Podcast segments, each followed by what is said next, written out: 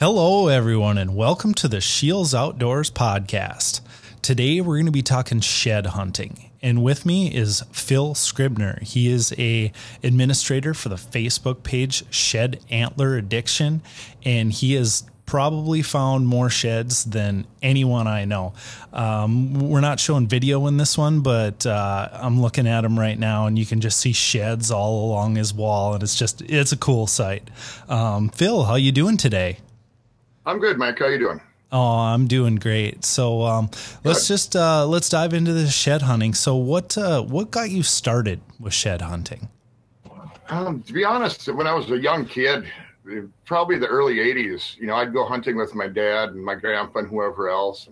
I just that fascinated me with deer. And as I started getting a little older, I just kind of ventured off on my own, and then I started finding deadheads, and then occasionally finding sheds, and you know, um, I guess that turned into just a total infatuation with them, and now I'm I shed hunt pretty much year round at this point. Okay. Um, when do you like? So if you're shed hunting year round, you know the the deer are dropping. You know different times of the year. You know like around here they're kind of dropping right now. When do you when do you really like to start or see like the most success with it? Um, right now, I mean, I actually found my first shed this year off the road with using binoculars looking at a deer herd on December 31st. And then the next couple days after that, I found one in Minnesota. Basically, I was just glassing, watching the deer herds. And um, when I came across the herd, I'd find where they were feeding and I glassed the field edges and everything. And you occasionally you find some. And I don't know, this time of the year, I I try to only focus on the feeding. I, I really don't pay any attention to the bedding areas.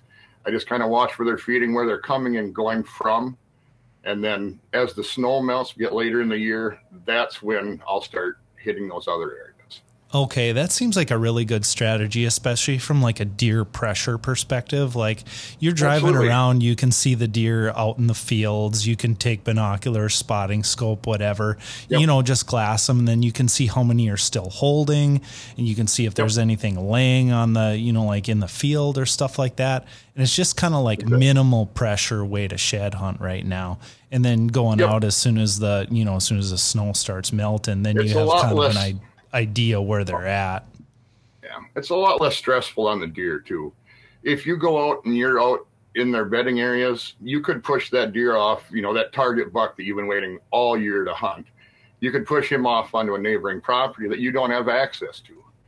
You mm-hmm. know, leave them be comfortable. You're not going to push them off just by walking their food source. You stay out of their bedroom, they'll be fine. Yep, yep, that makes perfect sense. And you know, that kind of dives a little bit into strategy. So you're you're looking at field edges right now, you know, as it progresses, the snow melts. Yep. Um, you know, what where do you start and then where do you kind of end up when you're when you're doing this shed hunting? once again, you're back. You start always start with the food. And then you'll watch the trails that go off towards the bedding just follow those trails. You'll see the main. And a lot of the fields around here, they're highways in the snow. You know what I mean? Mm-hmm. You just follow that into the bedding areas. Follow, you know, usually your southern slopes, your, you know, your where they can get out of the wind, where they feel safe. That's all money. Yeah, makes a lot of sense there.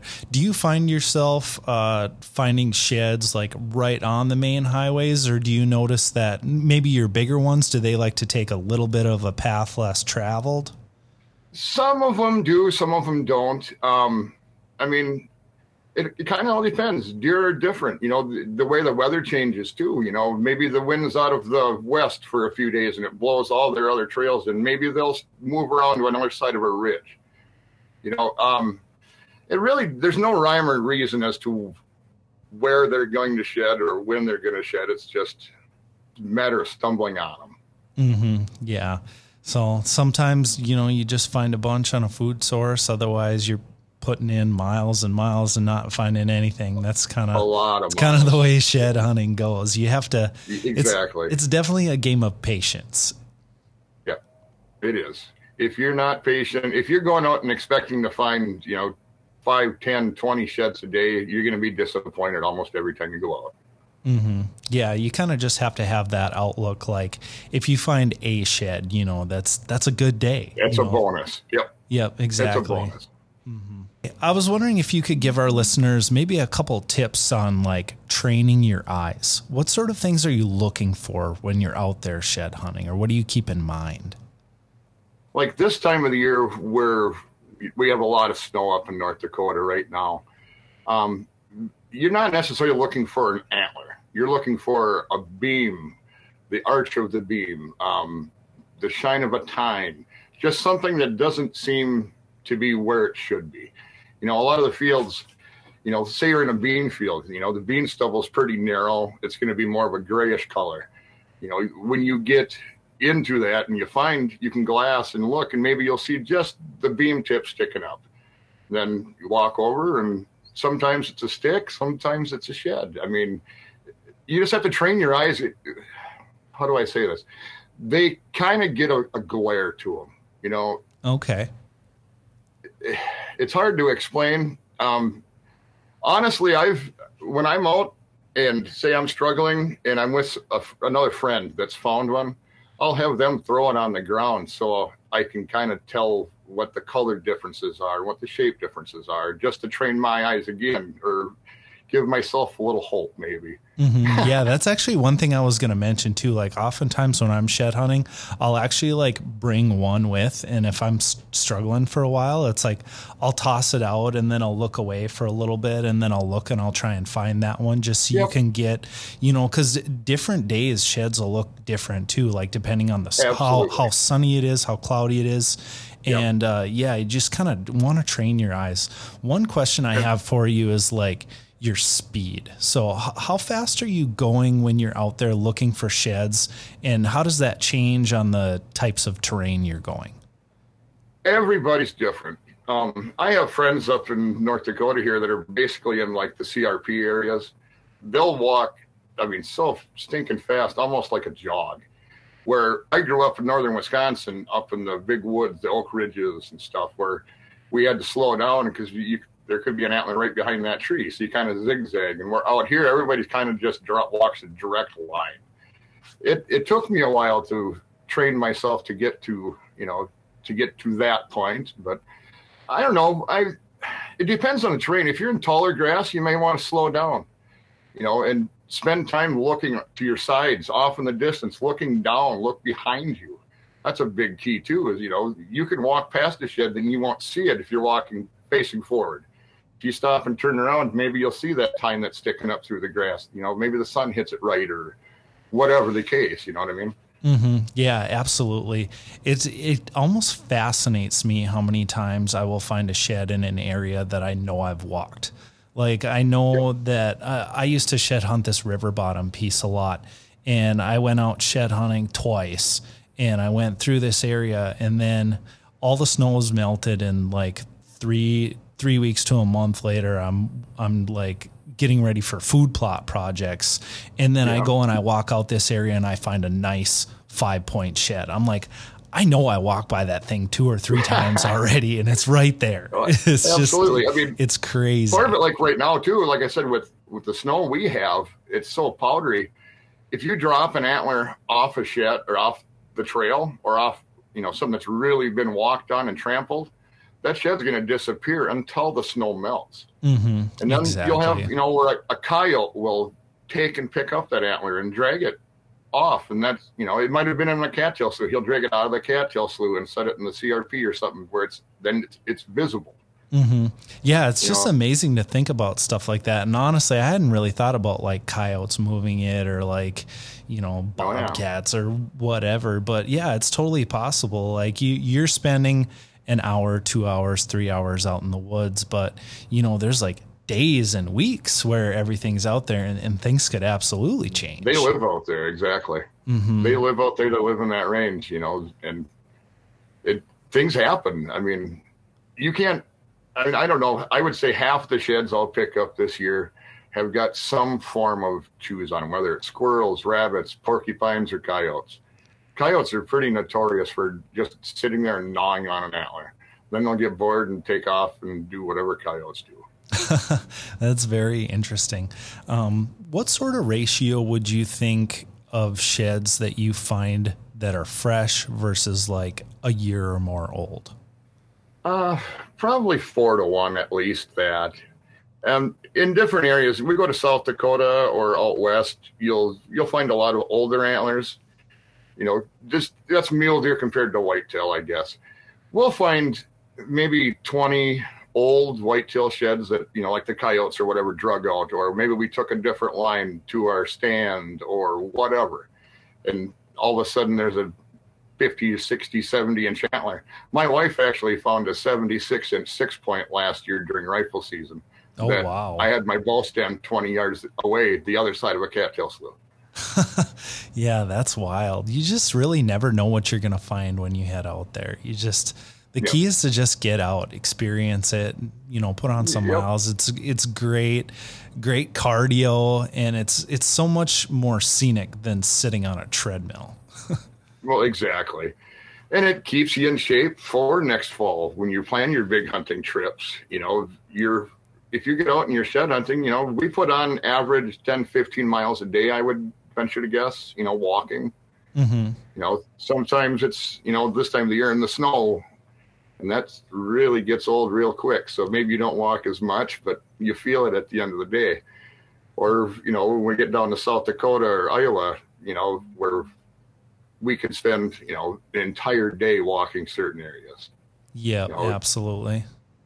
And you know, one of the main benefits of shed hunting too is not just finding that antler, but it's the information you gather about travel Absolutely. routes and and yep. potential bucks that you can chase. You know, like uh, I see so many rubs and scrapes or find new scrape lines when you're out there. Yep. It's just that time spent in the woods is so incredibly valuable, and it's something you always want to keep in the back of your mind when you're when Absolutely. you're doing that shed hunting. And you know, it, it it's even worth bringing a notepad out out and being like, okay, I found this rub line in this location. Like this is a place that I can look for or potentially hunt during the rut, or I know this is a late season travel corridor.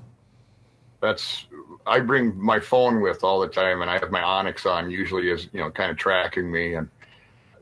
It's amazing how many pins I'll set in a year. Yeah, you know, different absolutely. colors for for deer sign or I found antlers here or I got permission on this property, mm-hmm. you know, what have you.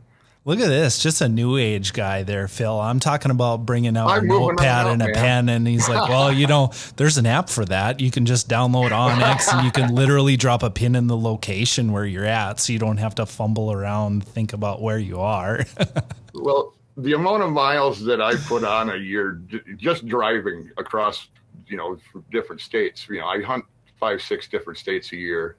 So it, I forget so many things. It's it's just a valuable tool. Yeah. Yeah, you've probably forgotten more things about shed hunting than most of us will ever learn. I don't know about that, but uh, give, your, give yourself a little credit, man. Oh, well, thank you. Okay. Well, so you have you have definitely found a lot of sheds in your day. Do you have any shed hunting story or certain antler find that sticks out as the most memorable for you? Uh, well, a couple, I guess. Um, I mean, I found at the time it would have been the number three um, moose paddle in North Dakota, and that that was just crazy. I, I found it in in a cornfield of all places. Oh, and that's and, uh, that is not easy to do. no. and I I called my cousin and I was in a panic. He thought I got hurt, so he came running trying to help me. And here I'm just in awe over the shed, and uh, so we fumbled around the rest of it. Never did find the other side, but and then I don't know. A couple years ago, I found a, a 70 inch four point typical frame four point that had about a seven inch drop on it. And one of my best friends happened to be with me at the time, so it was kind of a special moment. And mm-hmm. I know there's there's a lot. Yeah. Every year there's one or two. You know what I mean? For sure, absolutely. It's good to it's good to have those memories. It is. Mm-hmm. for sure. Yeah. So, um, talk to me a little bit about this Facebook page, Shed Antler Addiction. Uh, shed addiction started by my my buddy Ivor Hensrud. he lives up out of Mackinac, but uh, he started it several years ago, and we started doing shows. And um, he opened a web page actually, shed uh, shedaddiction.com, and we have about 175 175,000 members on it now. Um, it's it's a great tool to get to know people. Honestly, a lot of the people that I get to that I hang out with and I'm friends with, I've met from that group. Mm-hmm. You know, mm-hmm. I'll post a picture of a shed, and I've had people even notice the background where I'm at, where I took the picture, and post it to the group and they'll message me and tell me where I found it. And we end up all these years later, we're friends. You know what I mean? Oh, that's crazy. And you know, honestly, I, am pretty sure that's how we ended up meeting too. I, I found this, yep. I found this shed hunting. Like somebody shared a picture from it, and I was like, oh, that's an awesome shed oh, shed antler addiction. This is a great way to waste a couple hours and look at a bunch of shed antlers and big deer that people find, you know, and it's it's crazy. It's, you just get a bunch cool. of like-minded people and you know, yeah, those connections too. It's like great ways to find areas to shed hunt and you know, yep. talk people talk to people that are into it and you know, learn. So That's it's, it's pretty cool. Probably the, the, what I've learned from it the most is, you know, besides befriending these people, I've friended dozens and dozens of people in the surrounding areas and states where I've shed hunted. And I get invited to go to these places and have the opportunities that a lot of people don't because they're just not willing to talk to the people. You know what I mean? Mm-hmm. It, I've made some met some amazing people through the site. It's it's pretty fun. Yeah, that's very cool. Yeah, it's just it's great to see a big group like that, or like I said, just like-minded people, and you know, people will be a little jealous you found so many big sheds, but you know, at the end of the day, they're they're happy for you too. well, it's you know, I've had friends. I had a buddy that we found a, a dead moose actually here a few weeks ago, and uh, we went and routed in. We reported it to the ranger station. We didn't touch it. We left it there. Reported to the ranger station. The game warden went out, and they couldn't confirm the death, so we couldn't keep the head. So, long story short, like two days later, Karma helped him out and he found two sheds off this buck that he didn't even never saw before. And he's a diehard. He knows every single deer in this area. Mm-hmm. And both the antlers, I believe, were over 80 inches. Oofta. That's a good yeah, one. It's, it's a giant. Yeah. Huh. Very cool. So, what uh, what states do you plan on hitting up this year? Well, I've already done uh, Minnesota and about half of North Dakota where I've glassed and you know been able to pick sheds out of fields and whatnot. And I'll be in South Dakota next week, and I'll be Iowa here, and within the next month, Wisconsin, probably Illinois yet. Um, if things go right, I'll make it over to Montana, but that's kind of depends on how the weather goes here. If we get an early melt, that kind of cuts into my out of state trips. Mm-hmm. Yeah, makes a lot of sense. I was actually just in South Dakota this past weekend. Man, we crushed the fish. It was crazy. It was some of the That's be- awesome. It was some of the best fishing I've had in in a very long time. I mean, we probably iced seventy five to hundred fish. I mean, wow. most most of them were walleye. We got some perch. I think we ended up taking home 15, 16 perch or something like that. Any size to them, or? Um, I mean, all the perch were worth keeping. The walleyes, everything yeah. was between 14 to 17, 13 to 17. So we didn't run Good into eaters. any real big ones, but yeah, everything great eating. So it was cool. it was a blast. I'm actually working on editing the footage to put on our YouTube channel because it's sure. it's pretty entertaining. I mean, when you catch that many fish, it's hard to not get decent footage. right, you're bound to get something. Yeah, exactly. Phil, thanks a lot for joining us. Uh, you know, best of luck out there shed hunting, and uh, and we appreciate your time here. Well, thanks a lot, Mike. Thanks for having me. Best of luck this season, and let me know what you find. Will do. Have a good one, Phil. You too. Take care, buddy. You just heard our segment with Phil Scribner of Shed Antler Addictions and all around shed hunting enthusiasts. If you want to join that Facebook page, we have it linked in the description below. It's just a great group of like minded people who love shed hunting and love sharing what they find. we highly recommend getting out this spring, doing a little bit of shed hunting. It's uh, it's great workout. You can learn a ton about your land, and you just never know what you might find out there. And with that, we want to thank you all for listening, and see you next time.